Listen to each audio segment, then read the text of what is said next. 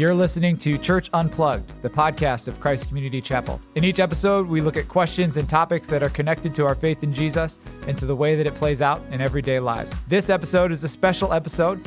It's an election reaction podcast to be released the day after the presidential election on November 3rd. We intentionally recorded this prior to the election because we felt like it was important for us to think through how we as Christians should process a presidential election without it being tainted by the results or lack thereof. So perhaps you're listening to this and the election has been decided. It will be really helpful. But even if it hasn't, I would recommend listening to it once and then listening to it again once the election is finally decided, whenever that may be. Welcome in to Church Unplugged. Welcome in to Church Unplugged. I'm Jimmy Cozy, part of the leadership team here at CCC. I've got with me today Joe Coffey, our lead pastor, and then Zach Wyrock and Stacy Donardo, who are also members of our leadership team. Uh, our topic today is an election reaction podcast. So the election uh, was yesterday. We are not recording this after the, the election. We're recording it before because we feel like uh, that's the best way we can communicate how we feel like we should all think about the election without our thoughts being tainted by the results or being happy about whose guy won and whose guy lost. So, uh, as Christians, how should we think about the next four years? Uh, some of you woke up this morning thrilled because the person you wanted to win won the election. Some of you woke up this morning devastated because you feel like uh, the worst has come to pass. But how can we think about and process the political events of the past few months in our country? I feel That's like we start point. this podcast by saying if you're listening to this, it means the election is over. but I think it, just to stress again, we do not know as we record this who won the election. It is as we record this October. So we we have no idea, and that's really important because the principles we're going to talk about are relevant no matter who wins, no matter who loses. Um, yeah, and that's key because I think if you lost, if your guy lost, you might especially be wired to take this hard. Or if you your guy won and and we say some tough things, you might be wired to take this hard. Uh, but we don't know. We're speaking in the abstract. Okay, so who do we want to talk uh, to first? The people whose person won or the whose person lost? I think the people whose person lost because okay. they are probably the, the lowest. Yeah, the lowest, the most emotional right now. I mean, I think history tells us that the people whose guy won are going to be disappointed. Um, he's not going to be and do everything they think, uh, but there's still time for that to be proven. They, right. They're optimistic right now. Uh, and we all like to win. So if you won, there's a euphoria of like, we won, you lost. If you lost, you, you're probably in a pretty low place. Yeah, and let's start there because that's one of the problems I think. Correct. I was just going to say that. Yeah, yeah. is that uh, the whole idea of winning and losing, and boy, you know, I have been competitive my whole life. I am all into that. I feel that uh, with winners and losers, and once you, even when I'm watching, I can watch a sports event where I don't care when it starts who wins, who loses. I find myself starting to want one one group to win, one team to win, and if they lose, then I feel lousy which is just bizarre. Yeah, it's interesting though because that is actually, if I can use the sports analogy, so I'm a huge Browns fan. I've been a Browns fan my entire life, which means on the one hand I've gotten used to losing, but then on the other hand I've never gotten used to it. In fact, one of the ways that I know the Browns are out of whack in my own life uh, is that when the game's over, my mood is affected. Right. You know, I like know. I have a wonderful wife and five great kids and uh, you know, if I can't say, "Hey, okay, what are we doing next? like, what's for dinner? Let's right. go for a walk." I'll, you know, if I don't have that in me, if I feel like I I've got to sit and sulk, I've got to, I'm out of balance. It's a right. professional sports team it has nothing to do with the quality of my life, um, and that is often a barometer for me. I think the same holds true for politics. Right. Yeah. Right. If you don't feel like getting out of bed this morning, it means you're out of whack. Yeah. Well, and as a Christian, just to be consumed by with either party, with the winner, with the loser, with that being at the core of your feelings, your emotions, how you're wired, your thoughts, your actions means that you know you could be having that as an idol in your life instead of having God at the place that it needs to be. Sure, yeah. we do those four words: ought is hope, yep. and ideal. And uh, this political season, that's been every commercial that you watch. Yeah is, uh, and that's true of a- any advertisement. They're trying to say, you are looking for hope.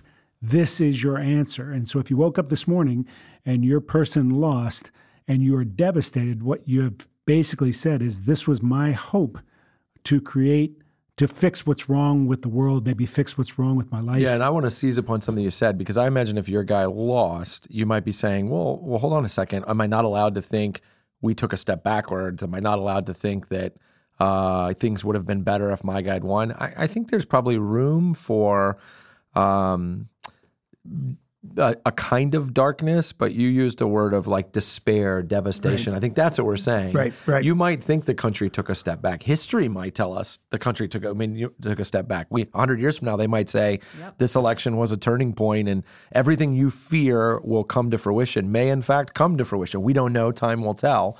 But but believing in a God who's sovereign means believing that devastation or despair are never appropriate because whatever's going on in the world, God is still in charge. Right. God right. is still advancing his kingdom.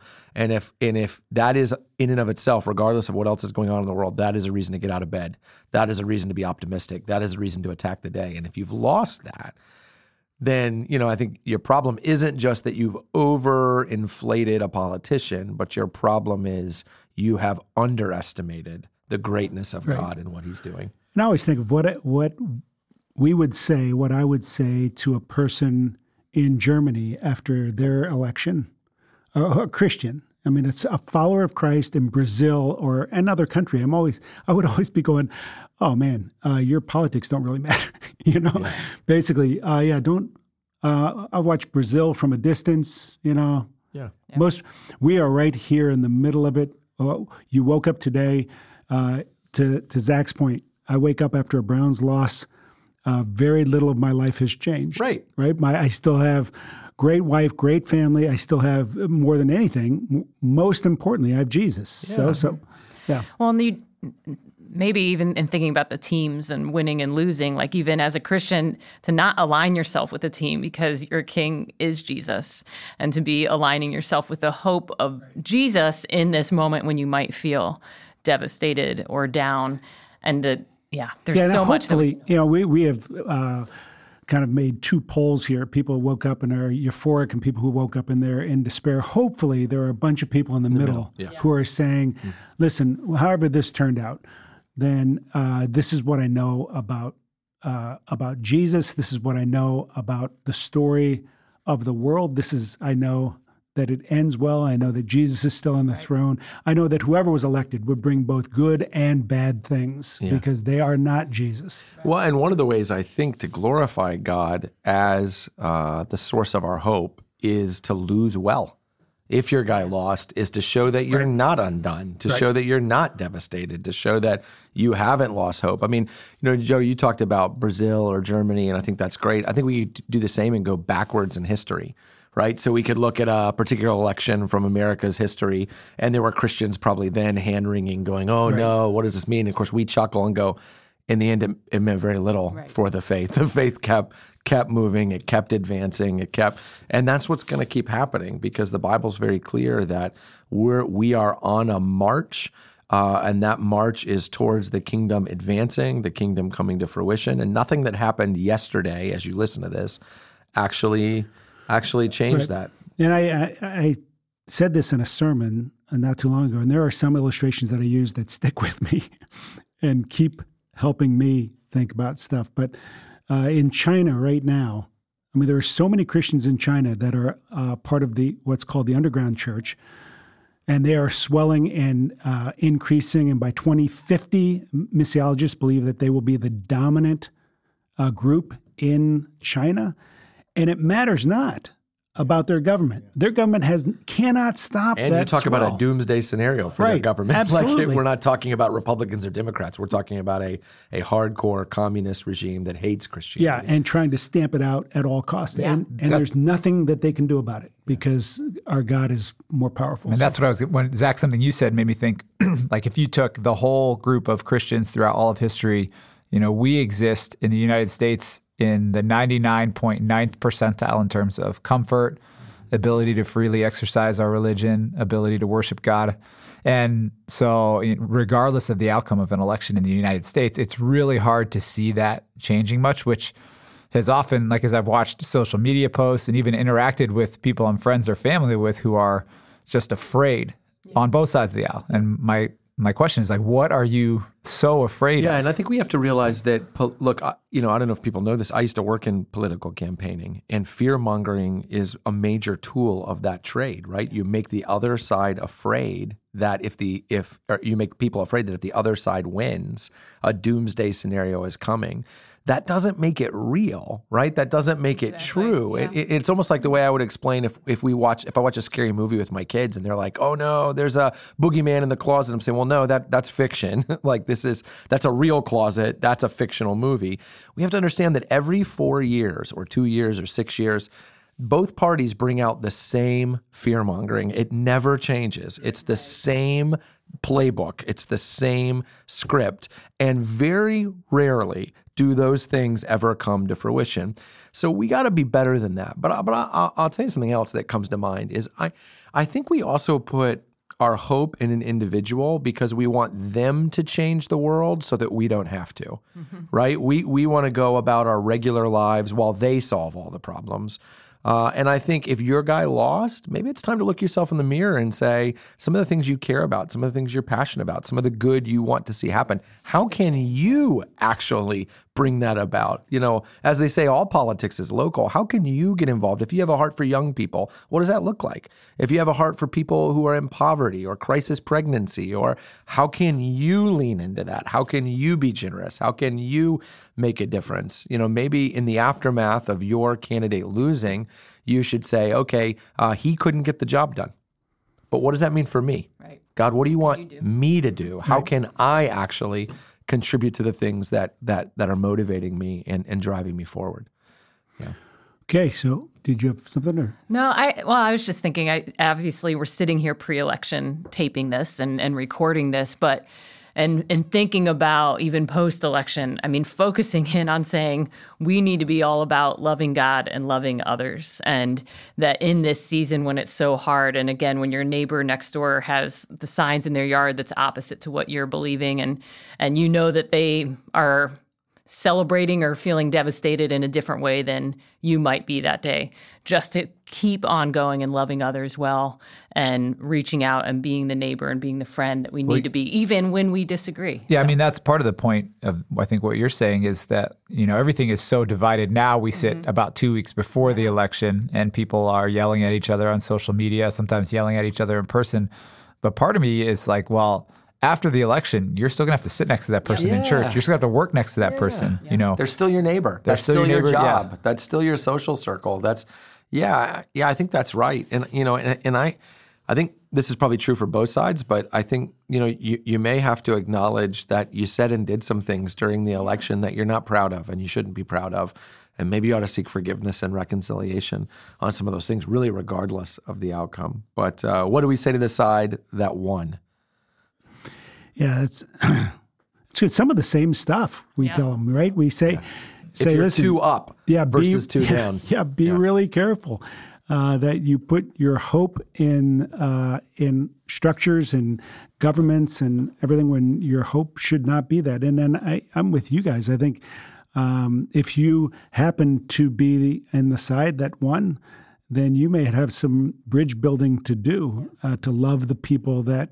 And don't uh, cause further damage. Right, Don't go gloat. Don't oh, don't go. You, you know. Don't don't rub it in people's Right, and noses. do not That's- think that this solves all the problems. I mean, this is this is not You know what's the hope. funny about that? You talk about examining history, right? Like last time I checked, both political parties have at various times had control of the White House. Both political parties have at various times had control of the houses of Congress. We still we still have some, we still have some issues. and the problems aren't solved, right? Like so, so you you can be, I guess, you know, you can be excited. I think again, a part of that element, Joe, you and I have talked about this before, is we like to win. So there's some like uh, Right. I feel like a winner. I voted for the winner, ki- kind of euphoria there. But uh, but also I think in saying uh, your political party or the party of the candidate you voted for, even if that's not a party you belong to, they have had control before. They did not solve all the problems then. They're not going to solve all of them now. In truth, if COVID has taught us anything, they don't even know the problems that are coming Right, their right. way. So so don't don't delude yourself into thinking that now there's hope.